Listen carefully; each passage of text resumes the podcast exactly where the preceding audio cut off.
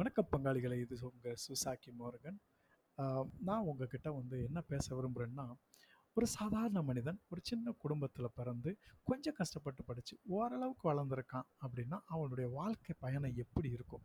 அது ஒரு கிராமத்தில் பிறந்து ஒரு ஏழ்மையான குடும்பத்தில் பிறந்து ஒரு படிப்பறிவு இல்லாத ஒரு குடும்பத்தில் பிறந்து கஷ்டப்பட்டு படித்து அவன் ஒரு மாநிலத்தை விட்டு வெளியே போய் இன்னொரு மாநிலத்தில் வேலை பார்த்து அங்கே எவ்வளோ அடி வாங்கி படித்து மேலே வந்து திருப்பி அவனுடைய பிறந்த மாநிலத்துக்கே வந்து ஒரு வேலை பார்த்து ஓரளவுக்கு வந்திருக்கான்னா அவனுடைய பயணம் எப்படி இருக்கும்?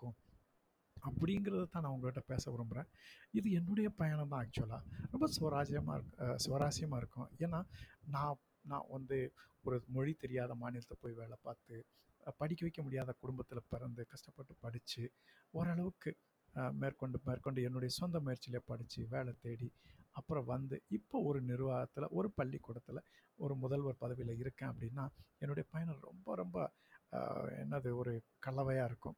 ஜனரஞ்சகமான அல்லது சுவையாக இருக்கும்னு என்னுடைய நினைப்பு. ஏன்னா சில நேரங்களில் அசைப்படும் போதெல்லாம் நானே என்ன பாப்பா இவ்வளவுலாம் நம்ம அனுபவிச்சிருக்கோம்டா அப்படின்னு. ஒரு சந்தோஷமான நிகழ்ச்சிகள் சோகமான நிகழ்ச்சிகள் வலிகள் வேதனைகள் இதெல்லாம் யோசிக்கும் போது பரவாயில்ல சக்தி நீ நல்லாவே வந்திருக்க அப்படின்னு சொல்லி நினைக்கிறேன்.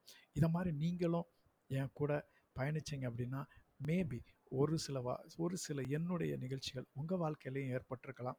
உங்கள் கூட நான் ஐடென்டி ஆகிக்கலாம் ஐடென்டிஃபை பண்ணிக்கலாம் அப்படின்னு நினச்சி தான் நான் இதை பேசுகிறேன் இந்த போட்காஸ்ட் வந்து தமிழில் தான் இருக்க போகுது மேக்ஸிமம் ஆனால் சில வார்த்தைகள் என்னால் பேச முடியாட்ட சில ஆங்கில வார்த்தைகள் வரலாம்.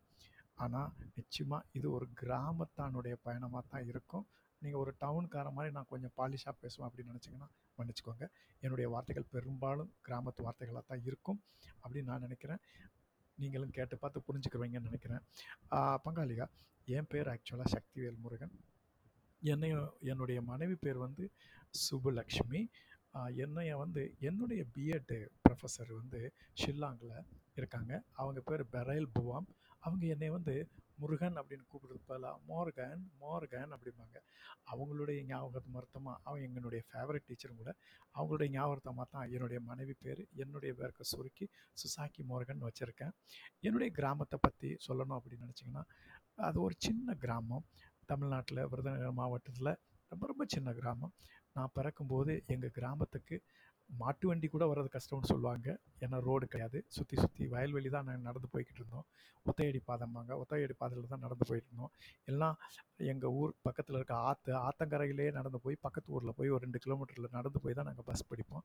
அப்புறம் எனக்கு தெரிஞ்ச ஆயிரத்தி தொள்ளாயிரத்தி அறுபத்தி மூணில் தான் ஊருக்குள்ளே கரண்ட்டே வந்திருக்கு. ஏன்னா ஒரு போஸ்ட்டில் எங்கள் ஊரில் இருக்க மொட்டைசாமின்னு ஒரு கோயில் இருக்குது அந்த கோயிலுக்கு முன்னாடி இருக்க ஒரு போஸ்ட்டில் போட்டிருப்பாங்க டேட்டு அதை வச்சு சொல்கிறேன் இன்னொரு விஷயம் தெரியுங்களா? ஆயிரத்தி தொள்ளாயிரத்தி எண்பத்தி மூணில் தான் முத முத பஸ்ஸே வந்துச்சு.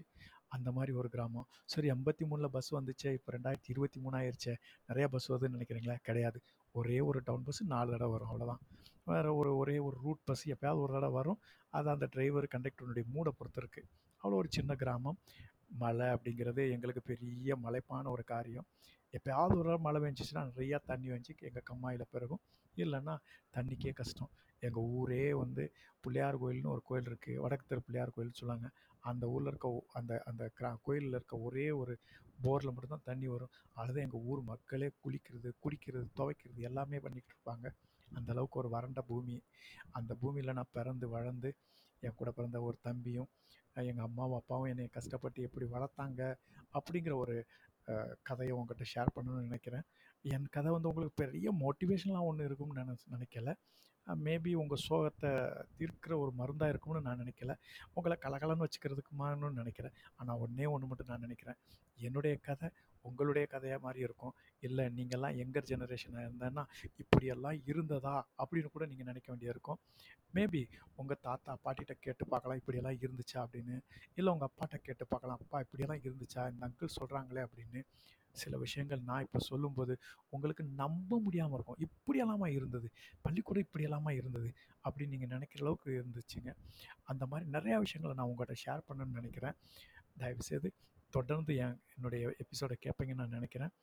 அது வரைக்கும் உங்கள் கூட சந்தோஷமாக இருக்க இதுனா இந்த நிமிஷங்களுக்கு நான் சந்தோஷப்பட்டுட்டு மேற்கொண்டு சந்திப்போம்னு சொல்லி விடைபெறுகிறேன். வணக்கம்.